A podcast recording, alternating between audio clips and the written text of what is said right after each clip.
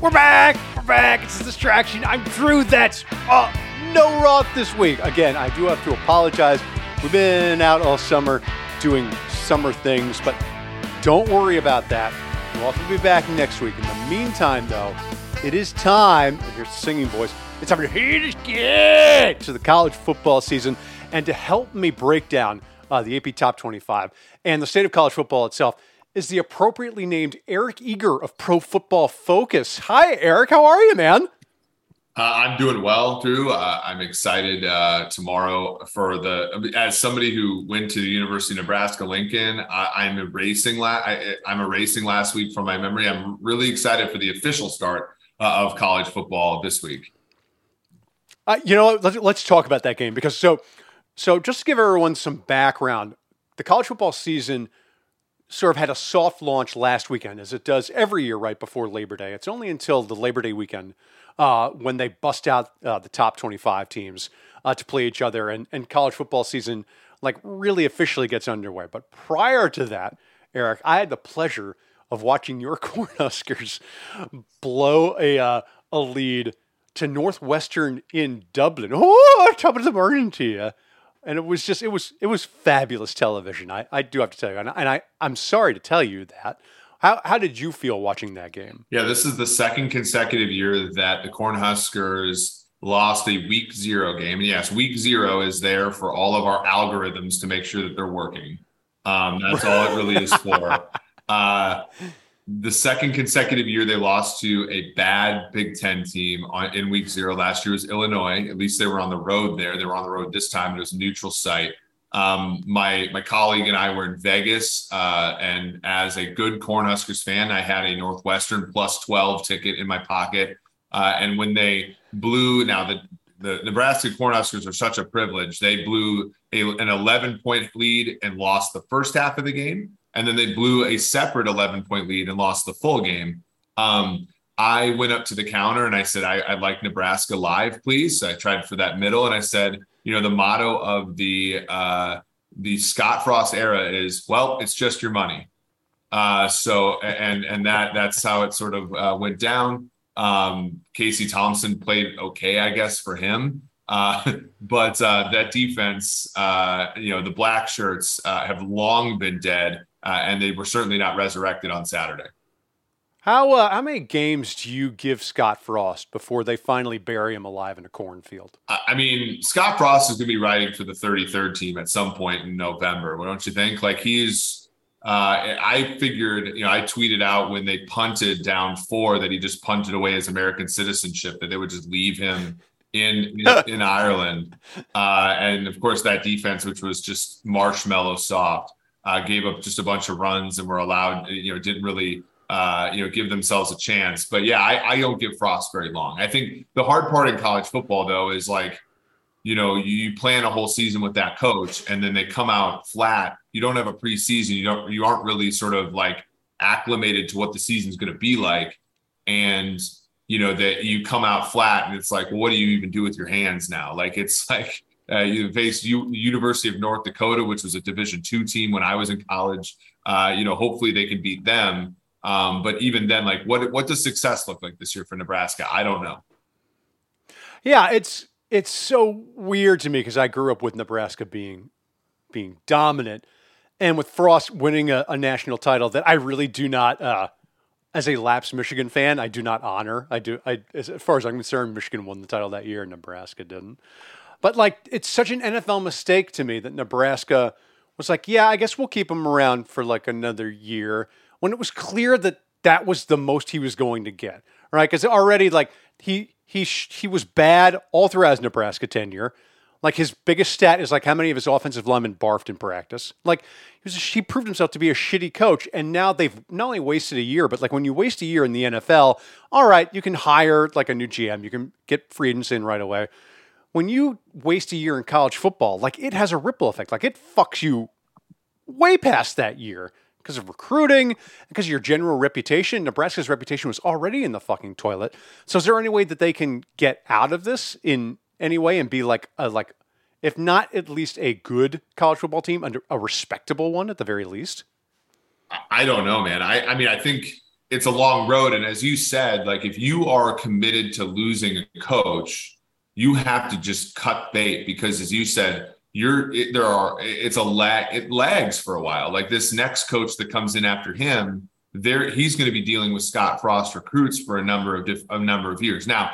NIL right. being what it is, uh, and you know we at PFF we have uh, you know 130 college football clients, and so you know we sort of help them with the transfer portal. I, I can tell you that it is the, these players are going to recycle quickly. I think that the problem becomes for a team like Nebraska, you know, in the 90s when they won three national championships, it was one of those things where every kid from that region wanted to go there, sit on the bench for three years, play two years, and win a national title. And now you're right. They had like I remember the mythical sort of walk-on program they had, yeah. right, where it was like, oh my god, no D1 team has more walk-ons in this program.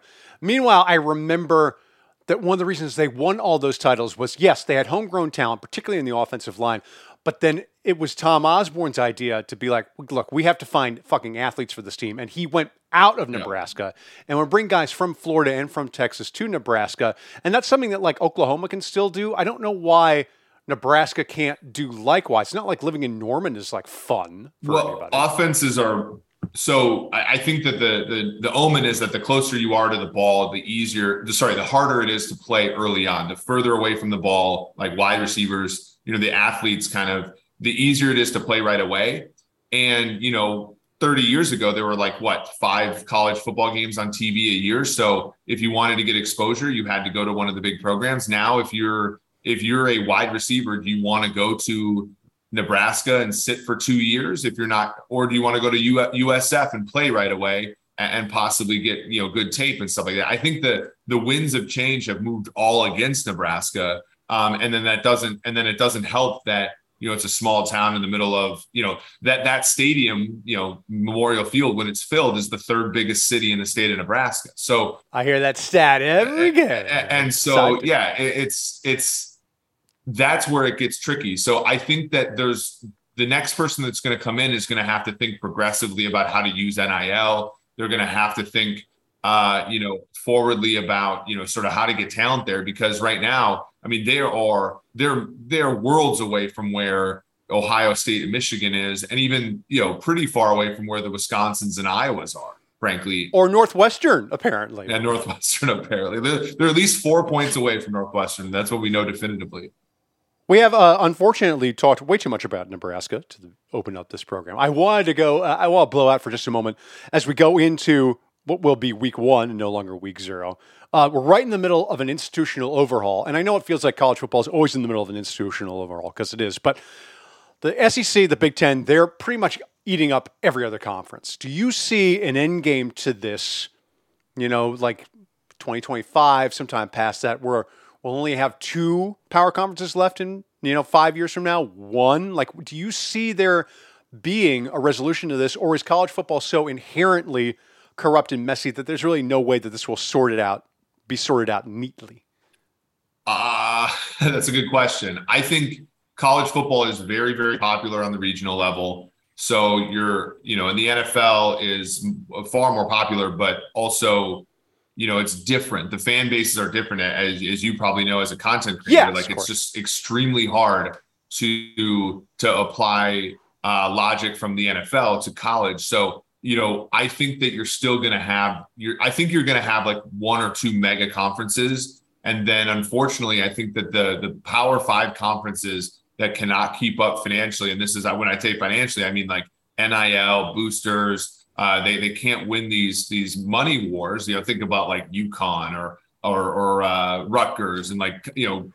Uh, I think about both those programs yeah, all the time. You know, programs like that that are Power Five teams, but not Power Five football, right? They're they're right, probably going to fall off a little bit and be in more of like I think you know, it's not going to be group of five. It's not going to be called group of five, but it's going to be it's going to be kind of on the the level of FCS at some point. Like I think that you're going to see a bifurcation of you know the two big conferences. They're probably going to amount to maybe 40 to 60 teams, and then every and there's probably like 40 to 60 teams that'll be kind of Division One, but you know, kind of thought about as FCS programs, and then everybody else in college football is you know FCS or lower.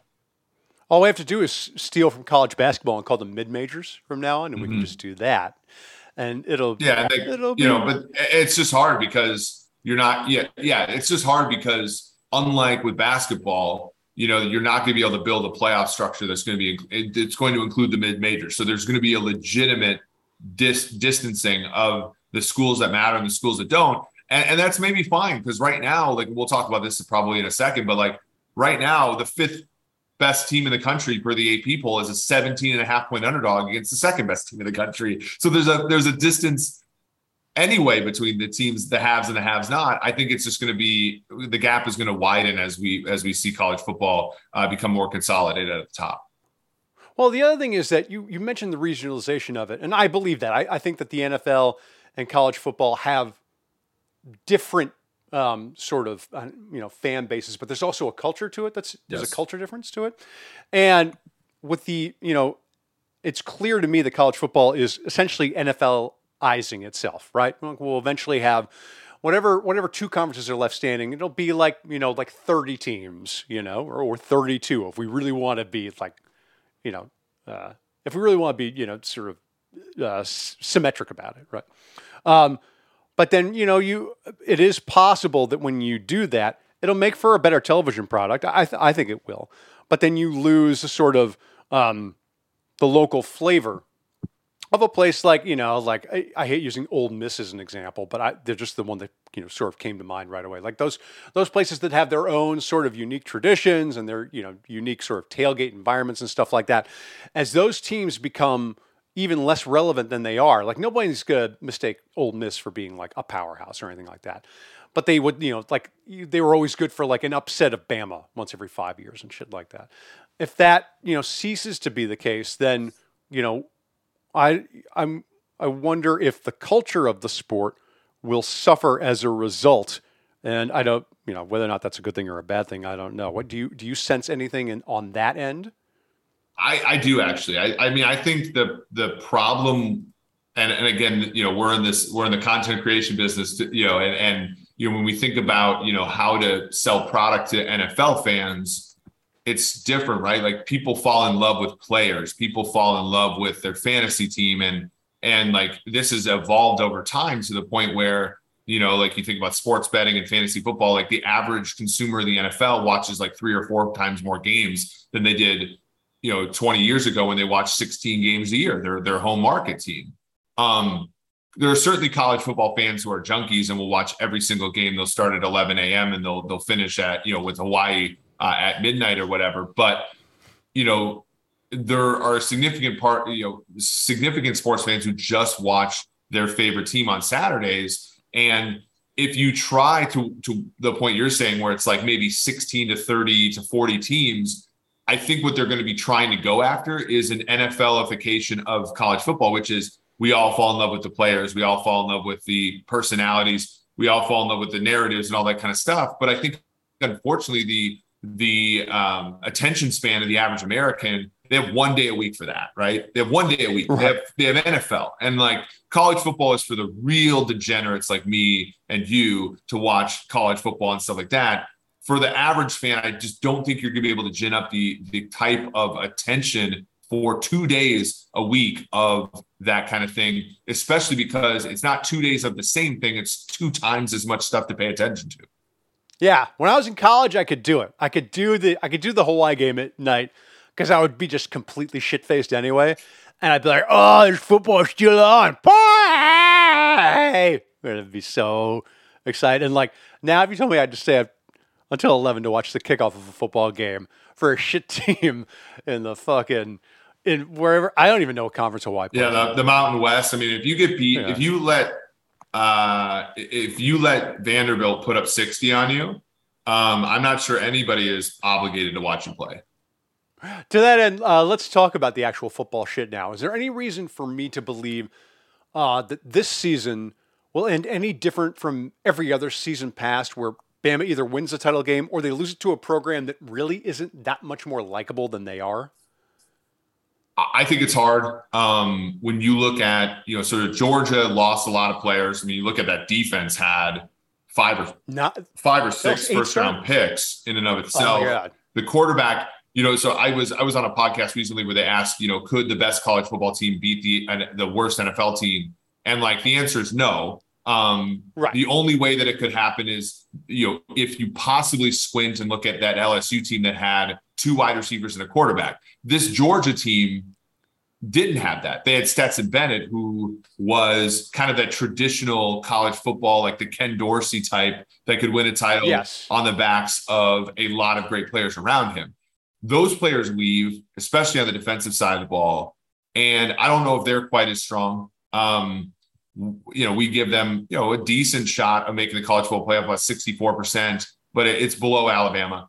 You look at Ohio State; it's going to be, you know, CJ Stroud's pretty solid, but they lose two wide receivers that were both first round picks uh, in in Wilson and Olave. They do have Jackson-Njigba, who's very good, and they they have guys who are beneath him that are, are amazing as well. Michigan lost, you know, both of their edge players in Ojabo and Hutchinson. Uh, they lost yeah. Hassan Haskins, one of the running backs, Bell, one of the wide receivers, and so I think those are the competitors. You look at Clemson last season; their quarterback played so horrifically that they couldn't score, you know, in the 20s in some games uh, that they should have.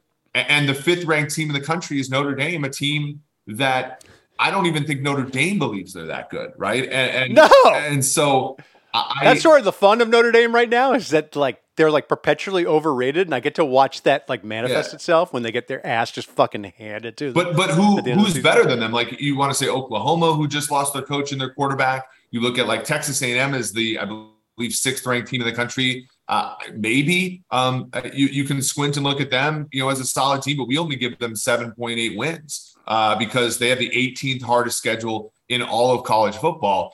Um, you know, Pittsburgh is a is ranked in the top 20. They lose like their best wide receiver and their best quarterback in Kenny Pickett, who is a first round pick. You know, you look at Utah. I think Utah's a house with with Tavion Thomas and uh, you know at, at running back and that defense and how they really pummeled uh, you know, Oregon, but you they get into a game with Ohio State, and and even Big Ten athletes were making them look slow, you know, in that bowl game, the the Rose Bowl. So I don't, I know the the answer to your question is no. I think it's Alabama's should be the favorite against the field, and and the SEC, whether it's Georgia or Alabama, should be the easy favorite against the field to win the college football playoff. Uh, and maybe it should be that way every year. I mean, maybe it will. I, I do think that at some point, I I'm sure it's not this season, but certainly I think by as soon as next season, uh, that Lincoln Riley and Caleb Williams at USC will make USC USC again. And I think that there is a distinct possibility that Jimbo Fisher, because of his recruiting classes, will make A&M something bigger than A&M's ever been.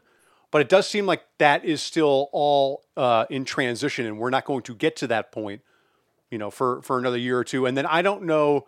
This is this leads to another question I have for you do you believe that NIL will have really any tangible impact on the hierarchy of these teams competitively? I know that like Deion at Jackson State is paying a shitload, you know, to players to get them into the fold, you know, and stuff like that. But I, I don't believe that Jackson State's going to be like a top 10 team anytime soon or anything like that. I think NIL is going to it's going to reinforce how important it is to have quarterback in in football. And and I think we all over we glossed over it in college because you know you, you think about every other position in football is a weak link system, right? So you look at defensive backs. Um, when you face a good team, you can't have a weak. You can't have one weak link in your defensive backfield um, because the quarterback's not going to look at your best corner and throw at him all day. He's going to look at your worst corner and throw at him all day. Offensive line right. is the same thing. Like the these defensive coordinators will line up their best defensive players. I remember Jadeveon Clowney lining up over guards when he was at USC.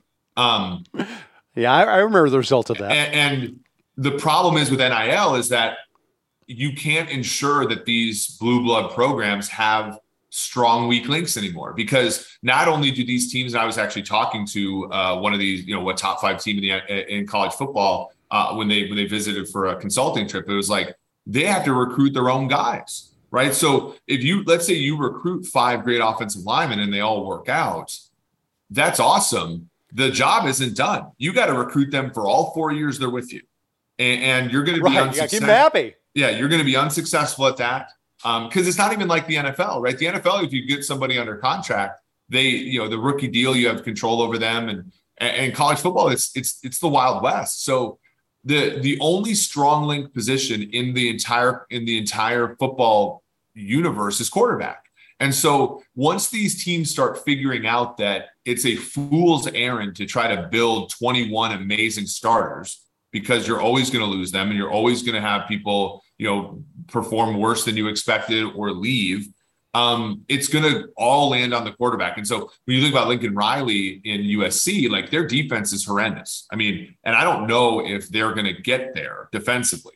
But the one thing they did figure out is, you know, Caleb Williams is a star quarterback, and yes. and and all that matters is, you know, there are going to be games that you lose, and and but look, like Alabama was a one loss. There was a bunch of one loss teams in the college football playoff last year. Like you don't have to be perfect anymore.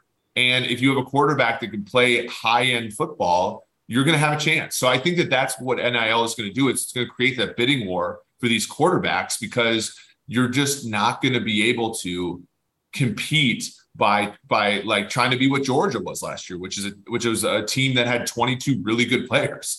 Uh, I just don't think that right. that's feasible anymore. Well, the other thing is that I I feel as if NIL, and I remember Nick Saban saying something to this effect where he he said, you know, you're going to have thanks to NIL, you're going to have teams essentially you know, put a stranglehold on players and on recruiting classes entirely. And someone noted, well, Saban wasn't sounding concerned there. He was essentially issuing a warning. And I, I took it the same way where thanks to NIL, if you know, if a handful, if like two dozen teams can consolidate the talent, and then not only that, um, it's a more it's more manageable from a fantasy standpoint, and you can use those players now for fantasy football because of NIL laws, right? So, like, you will be able to play, you know, DFS and fantasy more in a more familiar sort of NFL style way with these players, and that will only consecrate or, or that will only sort of um, consolidate where they the pool of places that they they're going to go to because those are the places they're going to be recognized and sort of get the most for value or get the most money playing for. Yeah, uh, yeah, exactly, and and you even see it in the in the um, landscape of you know uh, legality, right? So like I, I play DFS, I play college DFS, um, and I live in Ohio. It's it's illegal to play college DFS in Ohio. It's illegal to play. Oh college, my god, college DFS in Indiana. It's legal in Kentucky. Um, and I think that there are issues with amateurism that are causing people to be wary about. Like, for example, you can't bet you you go to Army Navy, uh, you cannot bet in New Jersey on that game because the game's being played in New Jersey. Like there are there are tons of issues with amateurism and you know the growing of the sport through gaming because they're worried about amateurism. I think that goes out of the you know that gets thrown out the window with NIL um, fairly quickly. And so your point, like that might be a way out for you know this sport because it might you know we might like loosen the restrictions there and make it more popular right it, you know if, pe- if people can start you know betting and playing fantasy more freely on these players and these teams uh, then maybe the sport grows in popularity. Maybe that helps curb some of the the risks that you're talking about which is you know the the losing of the the, the uh, premierness of some of the teams and the the conferences and the you know the rivalries and everything that we come we, we've come so accustomed to loving. Yeah, and the other thing is that um, you know I should note that news has already broken out that um, that the people in charge of the playoff have already talked about uh, divorcing themselves from the NCAA, and they haven't done it yet. But once that report comes out, you know it's it's like a matter of time, sort of thing. So you know I I, I think that you know that will come sooner rather than later. Let's take a quick break. We're to come right back to preview the college football season with Eric Eager of Pro Football Focus.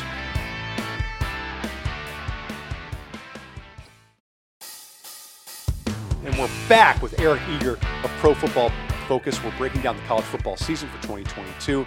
Uh, I want to go back to Georgia uh, for a moment, uh, Eric, because that was, you know, I, I don't know what your metrics say, but it, it was easily one of the best college defenses I ever saw a year ago, perhaps the best ever you know, on par with the LSU offense that came a couple years prior. Is Georgia at the level now? Because Kirby Smart runs that program the same way Saban runs Bama. They they copied that professional model.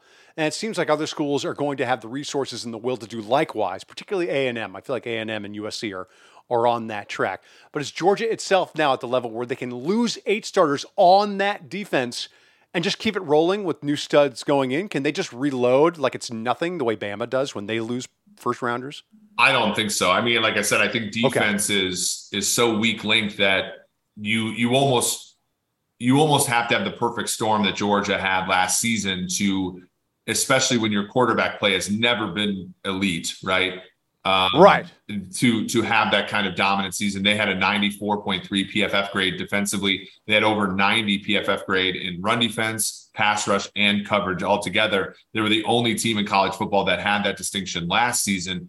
And again, like it's not just eight starters. It's you know, I, and I think a lot about these things in terms of betting. You're basically betting an 11 team parlay when you when you think about I you know when you when you say we need to have elite level defense to win it's an 11 team parlay. When when you're trying to win with great quarterback play, which is kind of where Alabama sneakily, and I know you know they had two first round draft pick quarterbacks of late, and they're gonna have a third one here pretty soon. But that's kind of where Alabama has changed their tone and become even more of a, a fixture in college football at the very top, which is to say they've stopped essentially saying, hey, we need to have the best defense. We need to have the best offensive line. We need to have the best total team. They've transitioned into a no, we need to have an elite NFL caliber quarterback that can cover the multitude of sins that can happen on a on a college football team. Georgia, yeah, because it didn't used to be that way with Saban, and Saban wasn't even that way at, at LSU. He really, I think he had he coached Jamarcus Russell, but like I don't remember Jamarcus Russell being all that impressive. But they want to they want to college football championship, I believe, with Matt Flynn at quarterback. Like this is it was Matt Mauck, if I recall. Um, yeah, I don't think in I, either I, event, right? Like it, they, it, he wasn't. It was a pud. It was either way. Yeah, he didn't have Peyton Manning, right? And and you know, Tua is a top five pick. You know, Mac Jones is a top fifteen pick. Was a candidate to be a top five pick. You know, uh, Bryce Young is going to be maybe the first pick overall, if not the second, this this next coming year. Like and and that covers up the fact that you look at Bama's defense in 2020 and that team, I mean, they were giving up 30, 40 points to teams like Ole Miss at times, but they were scoring 60, you know, and like and that, right. and that really, you know, helps you thread the needle. When Georgia struggled containing Jameson Williams both in the SEC title game and in the the championship game, they were trailing, right? Because their their offense could not keep up with high level offense. And, you know, they, they, I think, owe their college football, you know, championship last year to a Jameson Williams knee injury. Um, and, and, you know, that's how hard it is to win football in general, but also college football, even with you know high level defensive play. Now they come in and they have to they have to layer in eight new players right at all levels of that defense. Lewis Cine is you know at the safety position, both you know Quay Walker uh, as well as, as uh, um, you know, uh, Nakobe, Nakobe Dean, Davis. all after he passed the second round, I forgot his name. Uh, Jordan Davis, Travon Walker, like all those guys, you know, are just superstars. They're going to be starters in the NFL this year. Yep. You know, layering in the you know, not only have to replace those bodies, but you have to replace their production and the interconnectedness of the defense, which is which is a, a you know a difficult thing. It's not just the sum of the parts uh, on that side of the football. I want to talk about uh, Bryce Young for a second and CJ Stroud because both of them are not only the Heisman frontrunners, but I, I think that they are projected, if not now, they will be projected as going one and two at the top of the draft in the spring. In your opinion, are, or I shouldn't say your opinion, according to your like research, do you think those guys are that good?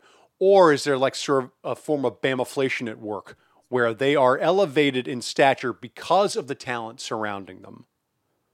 Uh, well, I think the talent around them helps helps show how good they are, right? Like I think like that's and, and that's the truly hard part about this evaluation. You look at like you know we look at the NFL right now. Like Skylar Thompson made the the Dolphins 53. Uh, Brock Purdy made the San Francisco 49ers 53. These guys were not that productive at college football, right? Like in fact, Brock Purdy declined in, in a lot of his efficiency and his effectiveness over time at Iowa State. He was he was honestly better um, when he was you know earlier in his career. You know, Justin Herbert at Oregon had a better sophomore year than he had a junior or senior year.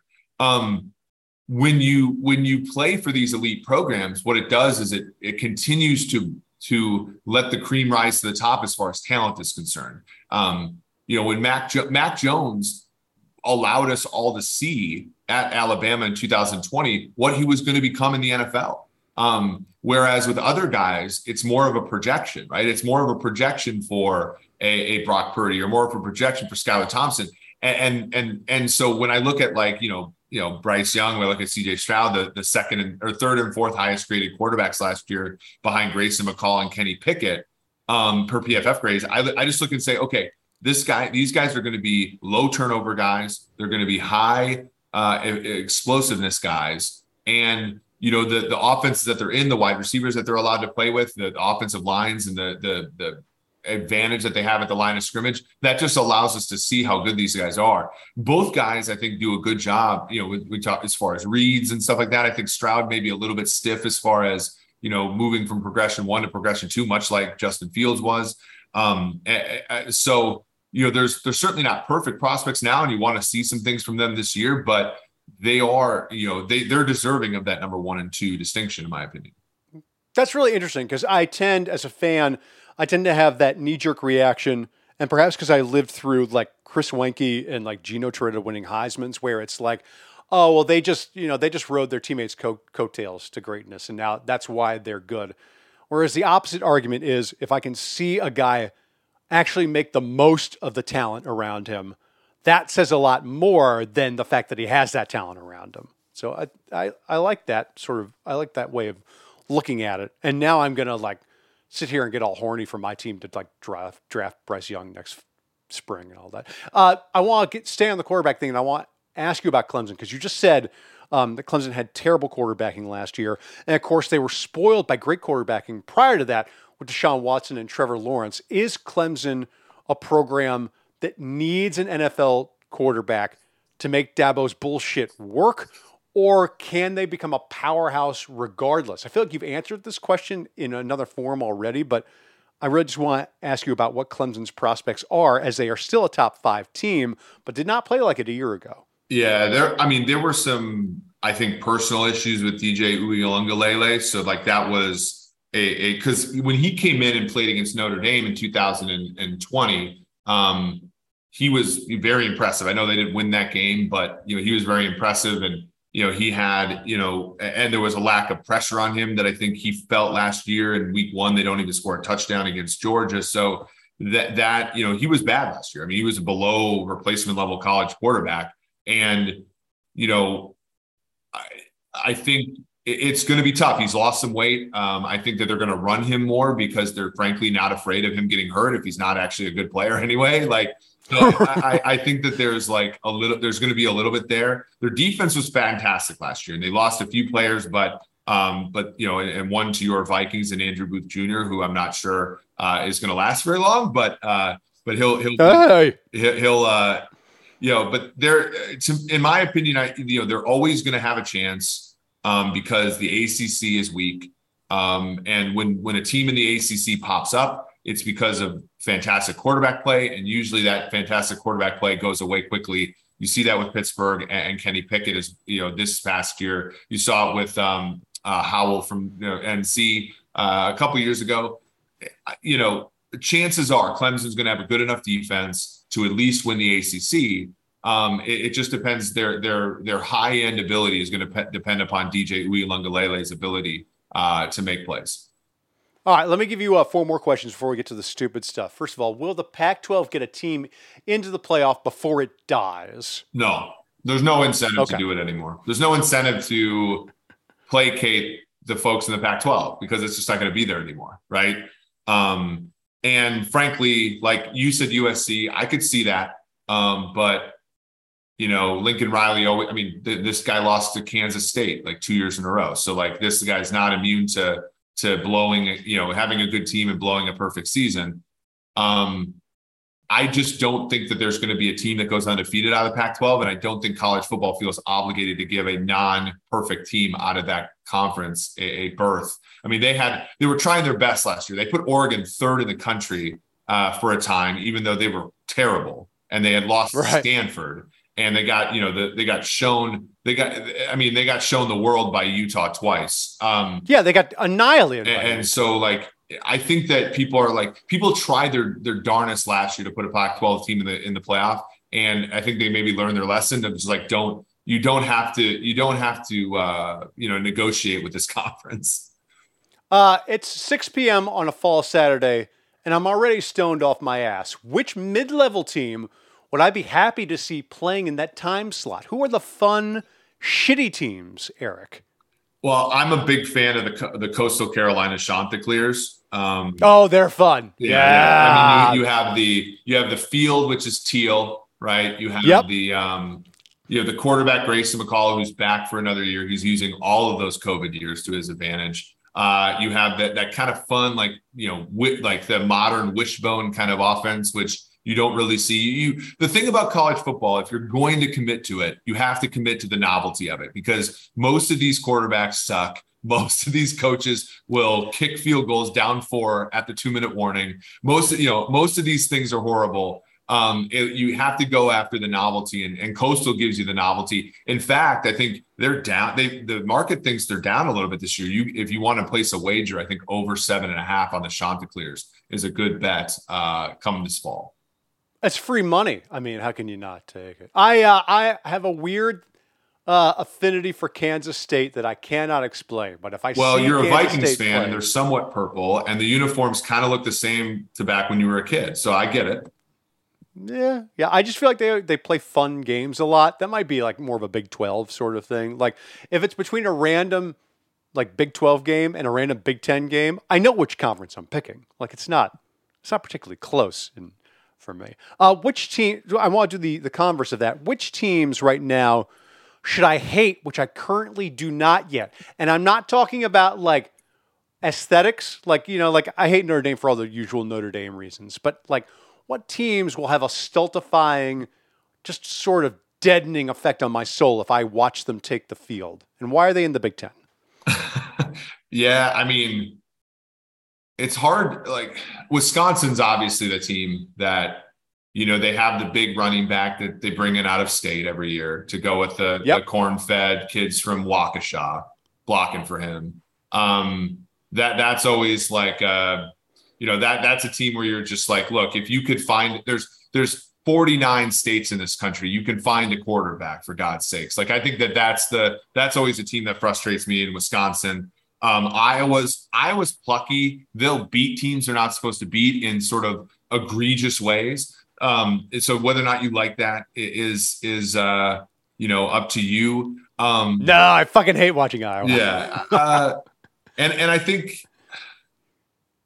yeah, it's a lot of Big Ten teams, man. They're all, and then the one that I can't get over, and this is this is rough for me because I'm friends with uh, Sage Rosenfels, who's probably the best quarterback to come out of this this uh, this college. But Iowa State makes me want to pluck my eyes out every time I watch them. Oh, poor Sage. Uh, speaking of uh, quarterbacks, what quarterbacks besides Stroud and Young should I look out for? Who are going to be you know, they don't have to be surprise Heisman contenders. I'm just talking about quarterbacks who are fun to watch straight up. Yeah, Grayson McCall is the one out of out of Coastal. Uh, last season, he averaged 11.8 yards per pass attempt. Uh, average depth of target was 10.3 yards. You love quarterbacks that when they throw, they throw downfield, right? They care uh, about right. about producing big plays. Uh, 23 touchdowns, three interceptions. He he's coming back again for another year, and obviously, I just talked about him.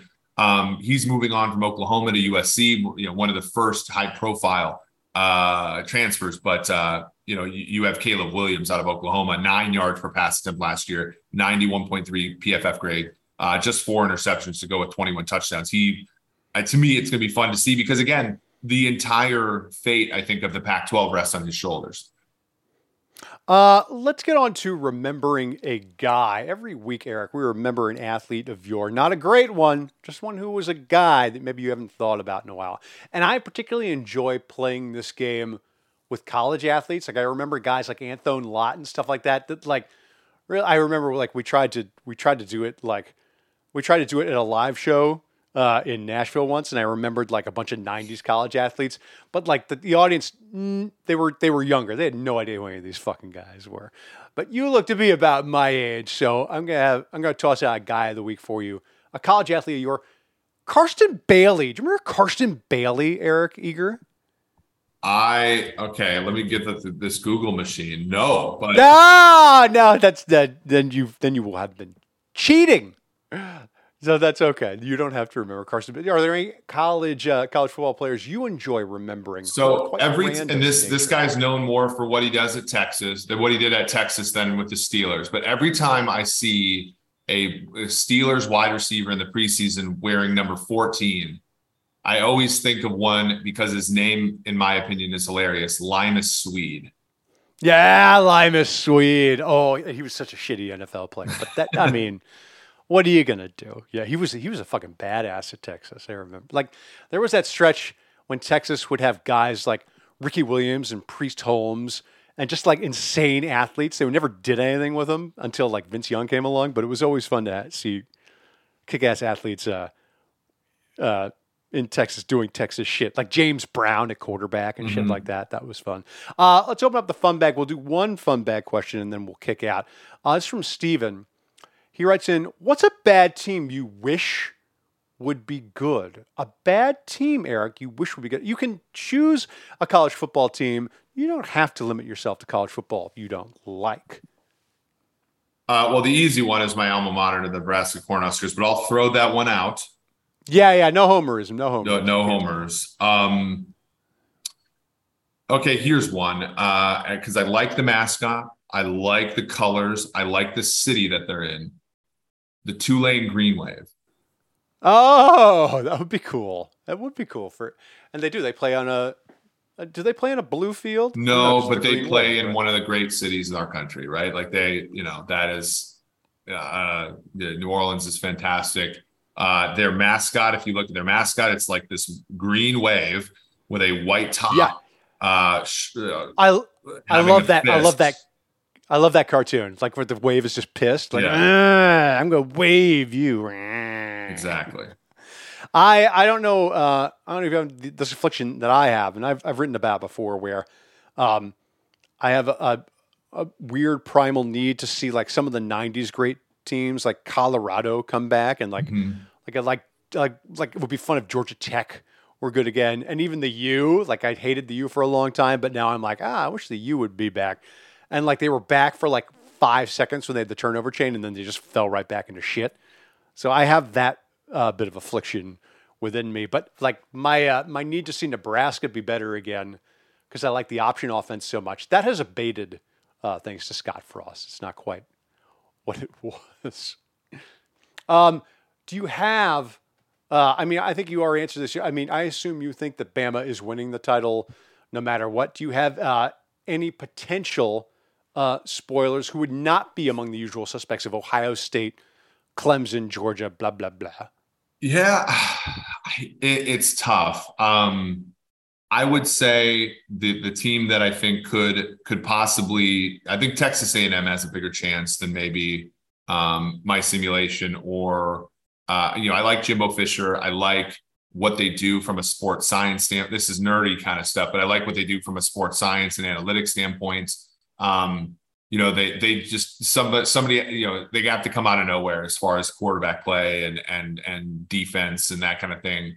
Um, and they need these these top teams in the SEC to falter, which I don't think the path is that far from Georgia to be bad, right? Like not bad, but like not a top end team. The path for Alabama, that's going to be hard. They're going to be a house. Um, but on the on the flip side, I think if it was a two team SEC college playoff again, that would be when Bama was vulnerable. I don't think Bama is vulnerable against a non SEC team in the playoff. Okay, all right.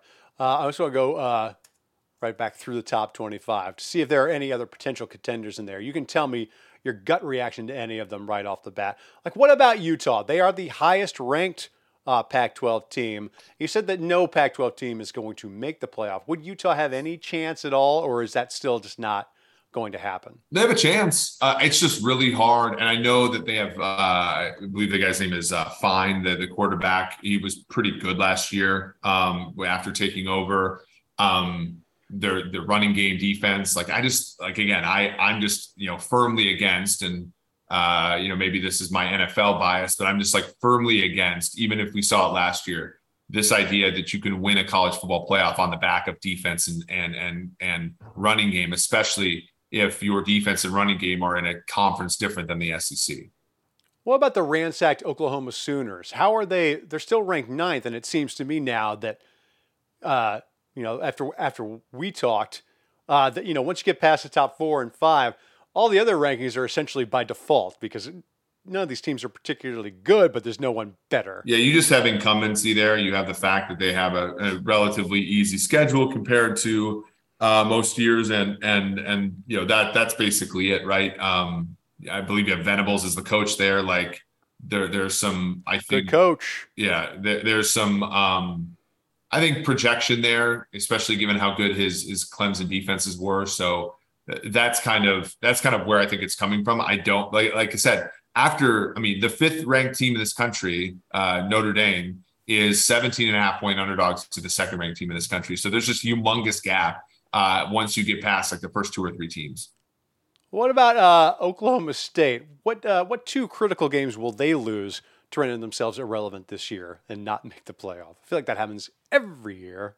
Yeah, we actually give them a two percent chance to win the college football playoff, like that, because because the you know the the path to winning the Big Twelve is there, right? Um, you know, Yes. They're they're big favorites tomorrow against Central Michigan. I actually kind of like Central Michigan against the spread in that game, um, but they go to Baylor. Uh, that's going to be a tough one. Baylor's ranked ahead of them. Um, you know, but and then they go to Oklahoma. So they're two like you know higher ranked games are both on the road. I think that that's really the tricky one for them. Uh, last one uh, is Luke Fickell and the Cincinnati Bearcats. Luke Fickell, the rare Cincinnati head coach who didn't use Cincinnati as a stepping stone to a better job, or at least hasn't yet. Uh, I think I think when things get really fair this year, he's going to um, I think he's going to want to leave. Um, things have been so good here, you know, losing to Georgia, uh, you know, in the bowl game the previous year where they basically outplayed Georgia and then obviously making the college football playoff. I think everything came up nicely for him. I think if he has a year that's not quite as successful, I mean, we saw, you know, again, we we see guys like Josh Heupel leave UCF and so on and so forth. Like I think for for some of these non-power five teams, now they will be power five soon, but non-power five teams, like I think once they start not having the success every year, that's when they start to get uh, happy feet. Yeah, no, I could see that. Well, Eric, this was a fantastic preview of the college football season. I am now pumped and ready to watch some of this shitty college football. I can't wait. Brandon Nix and Chantel Holder are our producers. Nora Ritchie is our executive producer. Our theme song is by Kirk Hamilton. You can listen to ad-free episodes of The Distraction only on Stitcher Premium. And thanks to us, you can get a free month of Stitcher Premium right now. Just go to StitcherPremium.com and use the promo code DISTRACT. Don't forget to rate, review, and subscribe wherever it is that you listen. And subscribe to Defector while you're at it. And of course, go to Pro Football Focus, which I have found to be indispensable in my time covering the NFL. And it turns out college as well. So thank you, Eric Eager, for joining us. Come back on sometime, okay? Yeah, thanks for having me on. This was fun. Yeah, all right. That was awesome. We'll see you guys next week. Bye.